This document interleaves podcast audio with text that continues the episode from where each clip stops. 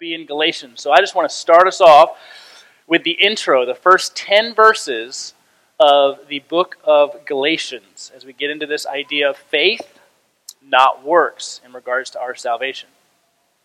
Starting in verse 1 Paul, an apostle, not from men nor through man, but through Jesus Christ and God the Father, who raised him from the dead, and all the brothers who are with me to the churches of Galatia. Grace to you and peace from God our Father and the Lord Jesus Christ, who gave himself for our sins to deliver us from the present evil age, according to the will of our God and Father, to whom be glory forever and ever. Amen. I am astonished that you are so quickly deserting him who called you in the grace of Christ and are turning to a different gospel. Not that there is another one, but there are some who trouble you and want to distort the gospel of Christ. But even if we or an angel from heaven should preach to you a gospel contrary to the one we preach to you, let him be accursed. As we have said before, so now I say again if anyone is preaching to you a gospel contrary to the one you received, let him be accursed. For am I now seeking the approval of man or of God? Or am I trying to please man? If I were still trying to please man, I would not be a servant of Christ. Pray with me. Heavenly Father, as we dive into the book of Galatians, we need your Spirit to guide us. Recognizing that these are your words through the Apostle Paul for the Galatians, but also for us. So help us, God embed these truths deeply within us that we could follow after you, understand who Jesus is and what he has called us to, that we might remain in it. And we pray it in Christ's name. Amen. Now, before we get into all of Galatians, and we'll do some of just what's Galatians about in the intro sermon. But I think it's true that everyone in some way is looking for freedom kind of on an ongoing journey of different types of freedom. What I mean by that is that you might be uh, like the story of many nations freedom from oppression. We need to get rid of the nation that is oppressing us or the people who are oppressing us. We need to get out from under that. We need to find freedom because this is not free. But anybody who has also listened to the Dave Ramsey uh, talk show, radio show, knows that yelling out your "We're free" from debt is also kind of a thing. Freedom from debt, right? The borrower is slave to the lender, and so we go. We want to be free. We want to be out of debt as much as we can, right? No, in the Ramsey rules, like no debt other than a 15-year mortgage. Like that's all you should have, and everything else needs to be picked out. Like we get the idea. When we have to make payments to things, we get the idea of. Uh, being, in a sense, in subjection to that. Like, try not paying and see what happens. And so we want to free ourselves even from indebtedness. We know what that is like. We might pursue freedom from guilt. We feel bad about something that we have done, or things that we have done, or ways that we have acted. And so we will do certain things or live in certain ways to try and feel free from whatever has plagued us. And we try all kinds of different things, right? We'll try uh, medication, we'll try counseling, we'll try alcohol, we'll try friendships, we'll try forgetting, like whatever we can do to feel better about ourselves. But I really do think that every single person in this room, especially as you get older, you start to realize that you're trying to feel free in certain areas. And what often moves you, motivates you to live differently is this uncomfortable feeling of slavery or bondage or this relationship of servitude between you and something or someone that you don't want. And so you're trying to break free of that. And it's interesting because when you gain it, you work just as hard, or if not harder, to keep it. Then you spend a lot of your energies trying to keep that freedom. Uh, for example, and this is, you might think this is a political statement, but it's not a large amount of our country's budget is defense. Right? Defense. Why? because there's that idea embedded within us. We must protect our freedom and even just the concept of freedom. And so when you achieve it, you work really hard in whatever sphere of life to keep it. Right? I mean, if, you have, if you've achieved being debt free, even the house is paid off, you owe no one anything. You think long and hard about what needs to get sold before you will enter back into a relationship of credit with someone else. You don't want to do it. And so we know we work really hard to keep it. But the question that comes uniquely in our relationship with Jesus, who has given us freedom, is what happens if we lose it? What happens if we lose it? Or what happens if we start thinking about something else or attaching ourselves to something else or other truths? Because we would say here at Genesis, right, we are we would say a gospel-centered church. That's what we want to be always and in everything. And what that means is this, what we talk about, what we do, and even down to how we should treat one another should be defined by the person and work of Jesus Christ the work that he did in coming into this world. We just celebrated the incarnation, the life that he lived, the death that he died for our sins, that he rose, that he ascended, that he is returning. Everything we talked about last year, what we should be doing moment by moment should be focused on the grace that we have in Jesus, the work that he has done. But it is true that that can feel lost or we get sidetracked or we get distracted. In the book of Galatians, named after the region to which it was written, is a book of confrontation. The book of confrontation with the idea of what happens when you start to go after something other than the freedom that you have in Jesus. Something other than the life that you have in Jesus. Something other than the freedom from sin and the freedom from law, which we'll get into. So it's a book written to people who have freedom in Christ, but other people called them Judaizers from Galatians 2:14, other people have entered in. And they have started to say, "Well, I know you think you're free in Jesus, but you really need to obey the Mosaic law in order to really feel that freedom." So Jesus came, Jew, Gentile, everybody has the same freedom and the same access now. But others were coming in and going, if you really want to be saved, if you really want to experience freedom, then you have to, in a sense, go backwards. And that had started to happen, and Paul knew it. He knew it. So he wrote to them as he heard that they have started to believe a different gospel, even though, as he even says in these first 10 verses, there is no other gospel. There's not one. Even if I start telling you something different, some other gospel, some other story, even if I start to say something other than what you have already received, we might as well go to hell. That's what we might as well happen. That's what he means by a curse. We should, we should be condemned forever because this is not, that would not be true or in keeping with what you've heard. So the Judaizers, as I will reference them kind of throughout, but it comes through making them like Jews, making them Jewish in their obedience to the law. They want you to think that your freedom was found by going back. You really want the freedom, you got to go back. And Paul doesn't really know what he's talking about. And next week and the week after, we'll kind of get into some of the chronology of Paul and how it fits together, specifically in regards to Galatians and how these pieces work, um, because we'll see why this letter is dealing with what it is. Because a lot of these ideas of Jew and Gentile relationships, though they have been the same, they're still trying to figure out how it all works. And the Jerusalem Council in Acts chapter 15 kind of declares it so, which comes, I believe, after what we're reading in Galatians, kind of declares it to be no, of course Gentiles don't need to be circumcised. They don't need to obey the law. That's not what, that's not what freedom is. But you have to realize that these ideas, these new ideas, are really hard to become normative for a church.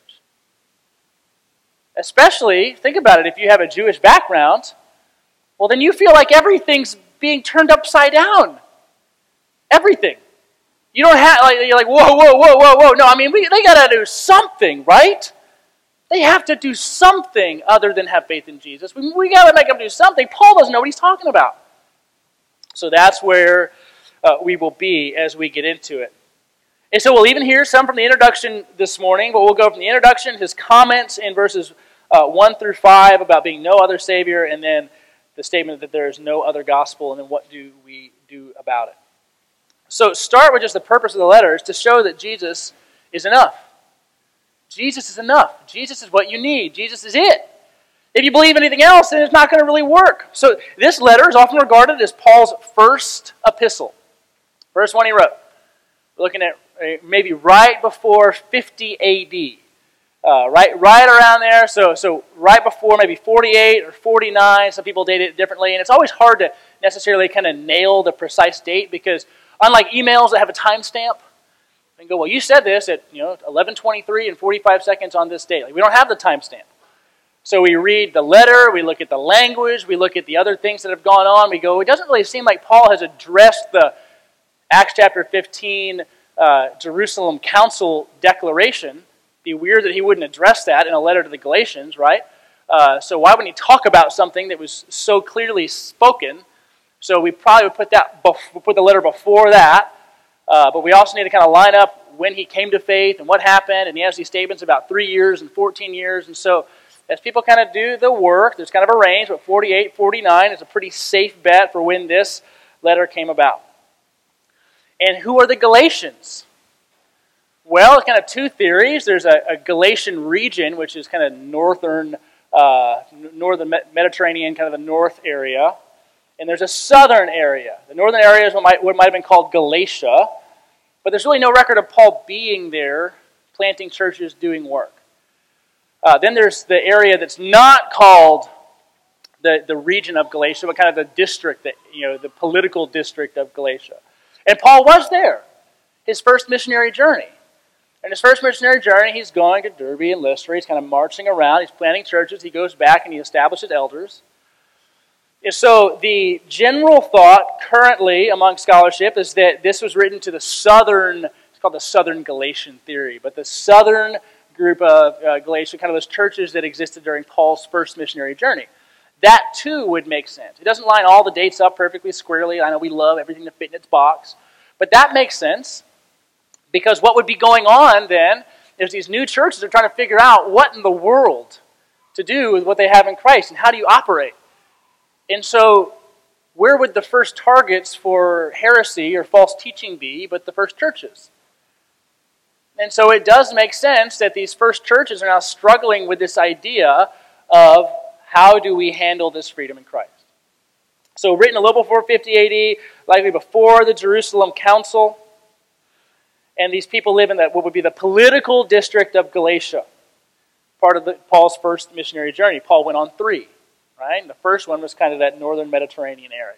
Then he moves in the second one, he moves westward, uh, and he kind of, and that's kind of where the second one happens. The third one, he spent a lot of time living in Ephesus. So he spends years there, travels some more, comes back. So he spent a lot of time uh, in this first area, the northern Mediterranean region, and that. And he writes his language is choppy. He gets to it quickly because he's so frustrated with these people who have already said so long to Jesus. So long. And so he writes to explain both by just his forceful language, but also through his own story, which is going to come right after this. Let me explain to you why the gospel that I preached to you the first time is the true gospel. He's going to get into that. He's going to show up by the people he rebuked when he rebuked Peter, a pillar of the church, for not living in keeping with these truths. Then he goes to actually illustrating what Jesus has done and why we need to realize that we need to leave the law behind and pursue Jesus. That's what happens as he keeps going. And then, like many letters, there becomes what they call these ethical sections where they start to talk to you about how you live. And these sections are always coming in Paul's letters. Now, James, after Easter, James is basically all ethical. It's all, this is how you live. But Paul generally is going to lay out why something is true and then talk to you about what you do because of it. So that's the purpose, that's the idea, that's where it's going. we'll refer back to this, but now that you've done all of last year, right, we're going to start, going to start holding you accountable to the things you read. We're going to have to piece these pieces together so that they fit right in what we're doing. And so this is what Paul starts with in the first five verses. He even alludes to his point in the introduction that there is no other Savior. In the first five verses, he's going to lay that out right away. Now, Roman letters would have generally an introduction. Uh, this is who wrote it. Uh, we do that at the end, right? And in the sender line. Uh, but generally, at the end of our letters, we say who it came from. Love, Hans, right? Or whatever, whatever it might be. Well, they introduce themselves at the beginning, to who they're going, some type of, you know, uh, introduction, well wishes happens. Then there's usually a blessing section, which is totally non existent in the book of Galatians. Like Paul gets right down to business after he goes, Grace and peace to you. Now, I'm mad at you. So he says, No other Savior, these first five verses. Paul, introducing himself, an apostle. An apostle. Not from men, nor through man, but through Jesus Christ and God the Father, who raised him from the dead, and all the brothers who are with me. So you notice even in verse, verses 1 and 2, he's talking about what you need to believe. He's not hiding that. So he identifies himself as an apostle. Apostle is somebody sent out with delegated authority, but we would believe, I would believe, that an apostle is not, you can't just declare yourself one. Right? You, you don't just go, I'm an apostle, right? Like Hans, the apostle of Genesis. Like that's not how it works. You can't call yourself an apostle because apostleship comes from the Lord. It comes from relationship with Jesus. And so there were a handful of apostles in the first century. A handful. They were the people who were walked, walked with Jesus, saw Jesus, and were sent out by Jesus to continue to declare the message. There might be people who have giftedness that is apostolic, but they still wouldn't be called apostles. These were unique people who had a role in the establishment of the church. And Paul even says that. Man didn't make me an apostle. not an apostle from man. I'm not self declared an apostle. I'm an apostle through Jesus Christ and God the Father. God gave me this title. Man didn't give me this title. And not, just in case you didn't know what I was talking about, God the Father who raised Jesus from the dead, which we might define at different times, like we might add to how we would talk about the gospel. But essentially, Paul, even right there in verse 1, is like, Jesus is raised from the dead. He is the one we're focused on right here. So he even tips his hand right there. Paul, an apostle, and the brothers who are with me, usually others who are along for the ride. So the brothers who are with me, because Paul never really rode solo unless he was in prison. Um, he says, To the churches in Galatia.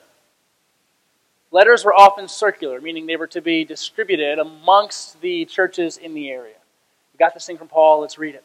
Right, let's see it. Hey, you, you, you get it. In Colossians, he's like, take my letter, share, you know, tr- switch letters with the letter I wrote to this other household. And so these ideas of to the churches in Galatia, so they get to hear uh, what Paul has said, and he's trying to teach all of them. And he does do his introduction. Grace to you and peace. But it doesn't come from Paul, it comes from God our Father and the Lord Jesus Christ. And he goes further to explain what Jesus has done. Again, refuting already the Judaizers who have come in to the Galatian church.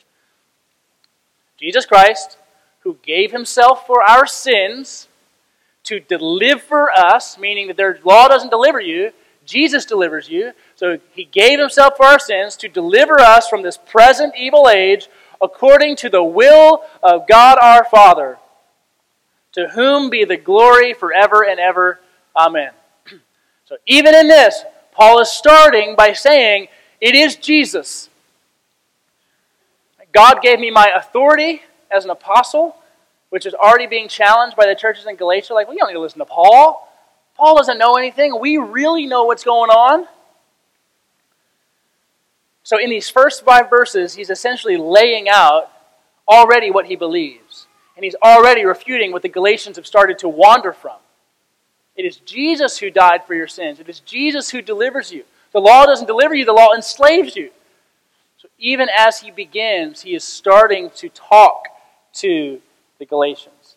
And he's starting to address what's going on with those who have accused him of wrongdoing and are teaching something that is contrary to the gospel. And we have to be careful here, and I've said this before, but Some of you, some of us, will hold some kind of obscure view, like out here in left field. We go, yeah, well, you know, sometimes I wonder if. We'll have conversations like that that don't necessarily mess with the content of the gospel. They go, hey, well, what's your view here? Or how do you view this? Or how do you handle this issue in ministry? And so we have decisions or conclusions to which we have come. Paul isn't addressing those. What's happening in the Galatian church is they have tinkered with the basics. They have started to adjust the core truths of the gospel, that in so not believing them, you are no longer following Jesus. And the problem is, if you continue to cycle that through, then what happens is that the next generation doesn't even know the gospel. They have no idea what it is because now this idea that the Judaizers have embedded has become part of how we talk and part of how we think. So he already says in verses 1 through 5 there is no other Savior and there is no thanksgiving statement. You read the letter to the Ephesians, and like the whole first part of the Ephesians is one long 200 and something letter or word sentence. And he's just talking about how awesome they are and how much he loves them. In fact, I don't believe the letter to the Ephesians has any strong rebuke at all. Many of the epistles have rebukes. Ephesians doesn't. He's just like, you guys are great. You're the best, right? That's just how it feels. Everyone's wonderful and everyone's so happy. And he writes all this stuff about how much he loves them and what the Spirit has done for them. So you're expecting, right, as you're reading a Paul, Paul's epistle, let's just keep up. But then you move from that, amen, to verse 6. And in this he's saying there's no other gospel, 6 through 9. I am astonished. And that doesn't mean he's shocked. It doesn't mean that he's surprised, like, oh my gosh, what? Paul understands false teaching. He sees how it works, he sees how it infects, but he's just trying to go, it's shocking to me that you would already leave the gospel that you have heard. Listen how he talks about it. I am astonished that you are so quickly deserting him who called you in the grace of Christ and are turning to a different gospel. And he clarifies not that there is another one, but there are some who trouble you and want to distort the gospel of Christ. You hear what he's doing right there in verse 6, verse 7? I'm astonished that you left the gospel for another one. And you might go, oh, okay, well, there are different things that you could believe. That's what our culture says, right? Culture today says, well, you can kind of believe whatever you want.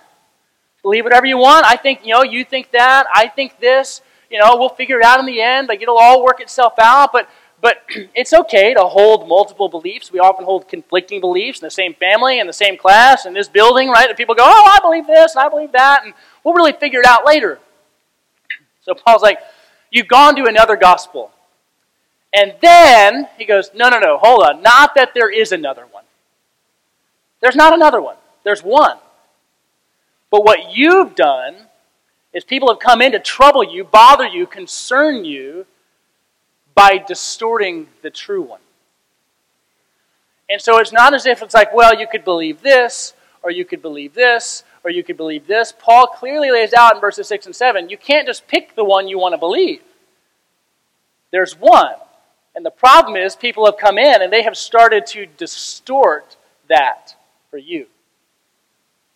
They've started to tinker with it, they've changed it. So now what you believe is not the gospel at all.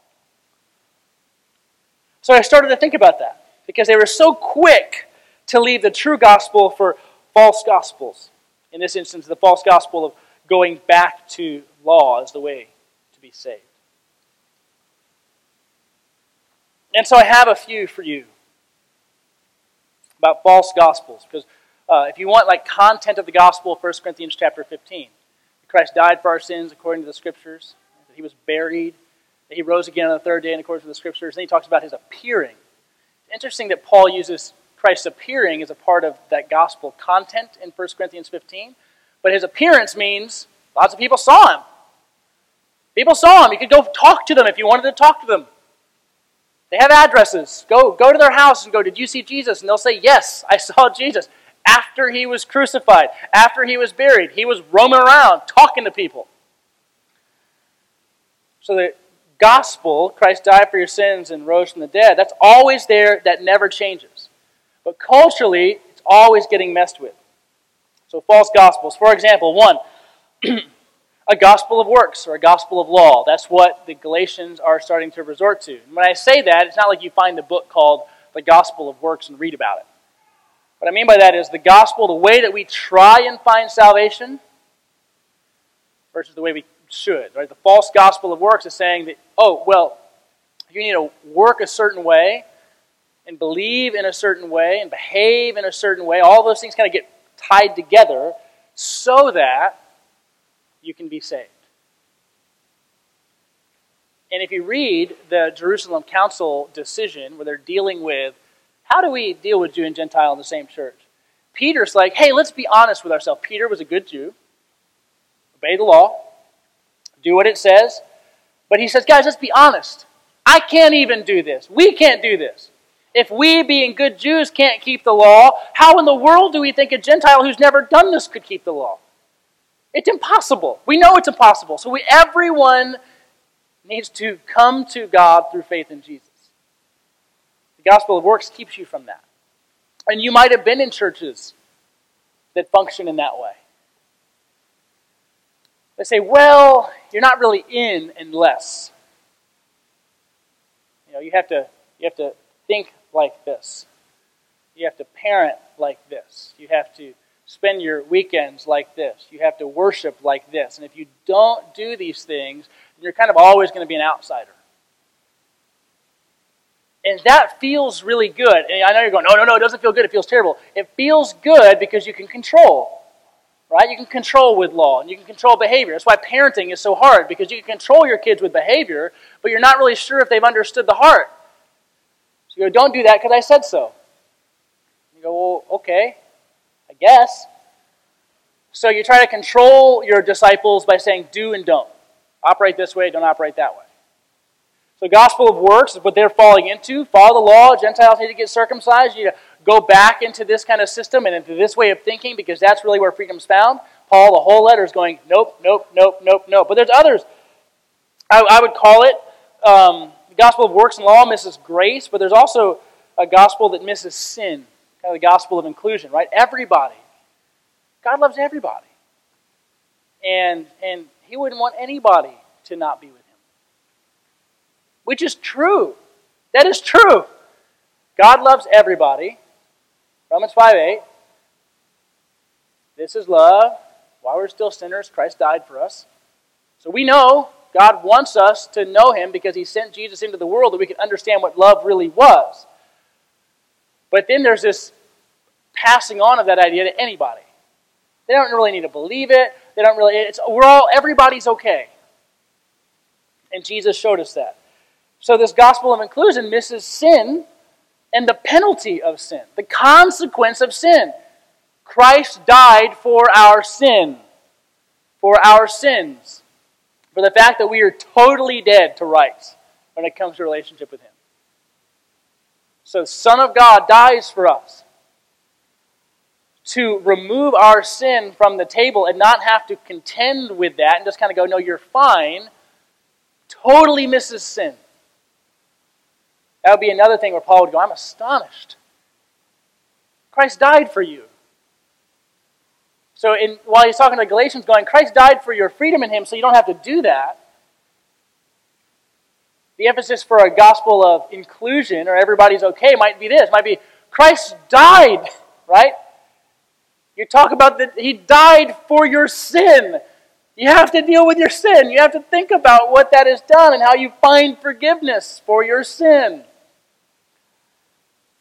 We've heard this prosperity gospel, which often thrives in poor countries and in poor parts of even our, our country and poor parts of the world, where you go, oh, if you uh, give more and you pray hard and you are faithful in these things, then God will materially bless you.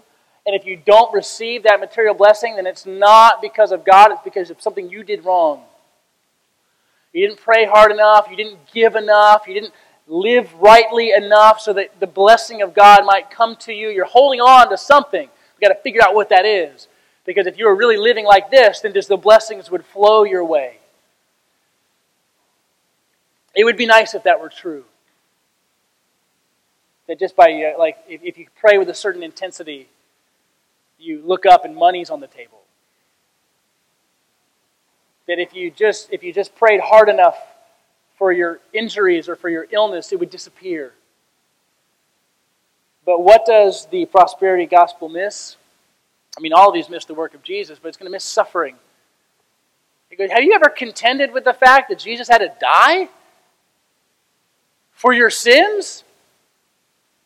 You have to, you have to deal with that. And the fact that he's coming again. You know, we, we kind of like the first part of the, what we call the Hall of Faith in Hebrews chapter 11. And then as you get to the second half of the Hall of Faith in Hebrews 11, then there's all these people like, well, some are sawn in two, and some did this. And so the first part part's like victory, victory, victory. And Then it's like death, death, death. So you just kind of stopped reading, didn't you? What about suffering? What about pain? How does what we do give context? It isn't just you're doing something wrong. I remember when I broke a foot, I rolled my, my foot playing racquetball like my first week of seminary, the first time. It hurt so badly. And I'm in the ER, I'm getting waiting to get my x rays, and I got rolled in, and um, I heard somebody talking about prayer, and I remember, I just so, so distinctly remember this this guy, this girl talking, and the girl was like, Did you pray? He goes, Yeah, I prayed. And she said, Well, you didn't pray hard enough. You didn't pray hard enough. That somehow a significant effort on your part beholdens God to then reply to you with some type of material or physical blessing. It's just not true. Not true. And it thrives upon those who have little to nothing. There's one, there's a whole book about this, um, if you want to, want to read it, but called this uh, Moralistic Therapeutic Deism. Have you heard of that idea? Uh, this is a scary one because it kind of functions in all of our lives in some way or another. But I'm going to just kind of summarize what this idea is because those are big words. It basically says this God exists. That's good. It's good that God exists. I'm, I'm for it so far. He created and ordered the world, check. And He watches over human life on earth. I'm in. I want a God like that. He created it, He ordered it, He watches over it. That all makes sense. Number two, God wants people to be good, nice, and fair to each other as taught in the Bible and by most world religions I mean, I think we do want to be good, nice, and fair to each other. That'd be good. I would like all of you to be nicer to each other. But it seems to be missing a significant motivation, doesn't it? Right? But you're saying, oh, well, well, God doesn't want you to do that. That's what we start to teach. God doesn't want you to do that. I remember one time I got this great advice, and it was like, hey, you should tell them that God will get them for it. God will get you for it. And so I think I yelled it at them. It was like trick or treating or something. God will get you for it because I just assume that that's what you say. Third idea the central goal of life is to be happy and to feel good about yourself. And it would be nice. Again, right? All these things would be nice. It would be nice if you were happy. I want happier churches. We should be the happiest people in the world. We have Jesus. Happiness is all right. Number four, then it gets even a little more screwbally. God does not need to be particularly involved in one's life except when God is needed to resolve a problem. But isn't how we treat God? Help! Help, God! I don't know what to do. And then we just kind of operate nicely in the meantime. Right? So just smile, be good, be glad you are where you are. And then when stuff gets tough, help! God fixes it, and you're like, all right, no, let's go back to the grocery store and you know keep smiling. Fifth, good people go to heaven when they die. And so the thing that it starts to do, and this can run rampant in our circles, is like because we live in a Christianized culture, like we can go, well, you know, God wants you to be nice, God cares about you. Like it says true things, kind of backed up with a proof text, but it misses Jesus altogether. And so, what it kind of is, is a way to get you to think good thoughts, to believe good things, to behave in good ways. And honestly, that's a lot of what we're going for in life. You know, I just don't want to be as angry. Road rage is no fun. So when somebody cuts me off, I want to smile at them instead of use an appendage. And so you, you live in this way and you go, wouldn't this just be nice if? And that's what that's going to teach us. We teach behavior modification. This is why, and I, I really like some of this, uh, these ideas personally, but this is why if you follow some people who are like in their 30s or 40s and they talk about this idea of purity culture, which was like, hey, you know, like save yourself for marriage, uh, and they would talk about these, and that's a good statement. But it would be kind of followed up with, and if you don't, your world's going to end. Right? Like, and if you, it, but if you somehow mess this up, like, it's kind of game over. It was that idea. Like, so do good things because God wants you to live a certain way, believe and behave in a certain way. But if you miss and just use that as a way to control behavior, go, this is nice to do, and it's polite, and it's kind, and it's caring, and it's loving. But if you miss Jesus behind it and the grace that exists within him for any failure, and if you think that just goodness is what gets you to heaven, then you've missed it. It doesn't get you to heaven. Because you're worse off than you think you are. You really are. All of us are worse off than we think we are. There's also the gospel of just self. This is also kind of rampant in our culture. The old heretical term would be Pelagianism. Pelagianism. Just fun to name things after people. Calvinism, Pelagianism, whatever you want to call it. Just, you know, cool to have an ism. Googerism. I don't know what it would be, but It's this idea that you can save yourself. This is so American. This is so American. If you just pull yourself up by your bootstraps, if you just work harder, you can do it. You can realize this. And so you're kind of working with God in order to get to this new status, right? So if you just, I mean, you can do it. You can achieve whatever destiny you want to have. And again, sounds good culturally. Totally misses what Jesus has done. So when I say these core issues, when you start to adjust sin or adjust our view of self, or you start to adjust suffering, or you start to adjust morality in such a way that you try to get people to God without actually having to go through God, being Jesus, to get there, you're sending people to hell. That's why Paul's so mad. That's why he's so mad. False gospels neglect the full gospel, and thus they empty the true gospel of its power. Not that it's not powerful, but these people are removing parts of it so that you can't actually experience the transformation that comes from the grace of Jesus. I am astonished. In verses 8 and 9, Paul then says, Listen, I believe this so much that I should be accursed if I preach something else. Even if we or an angel from heaven. It's interesting how even religions today claim some type of angelic encounter to get to the information that they have. So, this alone says there should be no other messages. You can't say, oh, well, the Christians had it right, but it got messed up. Now we have it right. Because you have to neglect and reject what Paul says in verse 8. If you hear something else, if you hear something else that isn't what you've already heard, we should be accursed. As we've said before, so now I say again, if anyone is preaching to you a gospel contrary to the one you received, let him be accursed. There is no other way. There is no other way. This is why world missions is so important. Global evangelism is so important. Going to the unreached is so important. Because there's not just some kind of escape clause where you go, well, I hope that if they live well enough, God kind of gets them in the back door.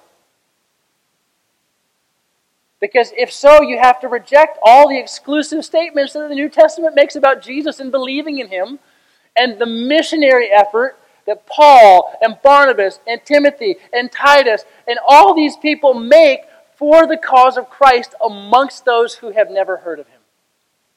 If you hear something else, it's not the gospel. It must be heard, proclaimed, and believed to be saved.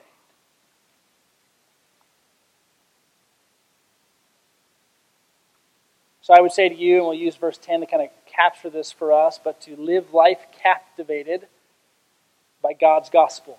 Verse 10. Is what he says.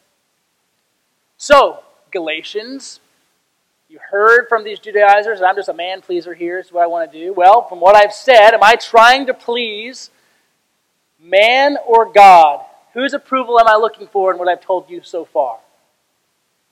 If I were still trying to please man, I would not be a servant of Christ. Paul's going to put his reputation on the line. He's going to put his gospel on the line. He's going to put his entire story on the line, which he'll get to next week. I was advancing in Judaism. I was excelling in every single way, but God found me. So if I were trying to live for your just pleasure, if I were trying to live to make you happy, I wouldn't be serving. But Paul is captivated by the truth of the gospel. It was given to him by God. Man's gospel frustrates and confuses us, and it diminishes God's power. It controls behavior really well, but it diminishes and removes, empties the cross of its power. God's gospel puts the work of Jesus on display, and its exclusivity scares us off. Are you saying that I have to? Yeah, you have to believe in Christ. But here's the thing anybody can. Anybody can. It's for everyone. So trust Him. And what we see in verse 10 is this you're going to lose, you will lose status in this world by being associated with Jesus. Paul is not a politician. He is not doing polling to see what his beliefs should be. What's popular right now? What can I hold on to? What's the platform, right? That's not what's going on here. It's going, this is what Jesus has done. I'm not trying to pull the Judaizers to go to what I should believe. I'm not trying to figure it out that way. No, it's only through Jesus. So you lose earthly status, but you gain God. It's a pretty good trade. Yeah, sure. You're going to think I'm crazy. You're going to think that the things I believe and the things that I say make no sense. But I have the Lord. I have the creator of the universe. I'll take that trade. So next week, when he lays out some of his testimony, he goes, I'm not just getting, getting something that's cooked up by man. This came from God. He'll get into the coming weeks why he can stand on it so firmly. And it's because it wasn't just some idea that was kind of baked up in a boardroom about what would be cool. It's what God has done. Be captivated by what God has done. Marvel at what God has done. Never tire of what God has done because when you tire of it, you start to look for false gospels. What else might satisfy? I remember John Hannah in seminary. He's a historical theology guy, but he was just awesome. When you were in his classes, you was like you were getting a pastor just teaching you stuff. And it was like there was even this Twitter account one time that was just like Hannahisms because he just had these statements built over decades and decades of teaching. And he talked about things more beautiful than Jesus. And really, there's nothing more beautiful than Jesus. But he was talking about his gratitude that in his flesh, the Lord has not, the Lord has essentially prevented him from seeing something as more beautiful than Jesus. You see the difference? There's nothing more beautiful, but at times you might convince yourself there is. And he said, I'm just grateful to God that it, I haven't found anything more beautiful. I haven't gone after something more beautiful than Jesus. Be captivated by what God has done. I look forward to the journey through Galatians together as we work through time and time again what has God done for us and how does it change us. There are always moral imperatives from the gospel. Always. It's not just like God saves you, good luck. Not that. But let's stay rooted in what's true so that when we live and the fruit is born, it's born of something that is true and not of something that will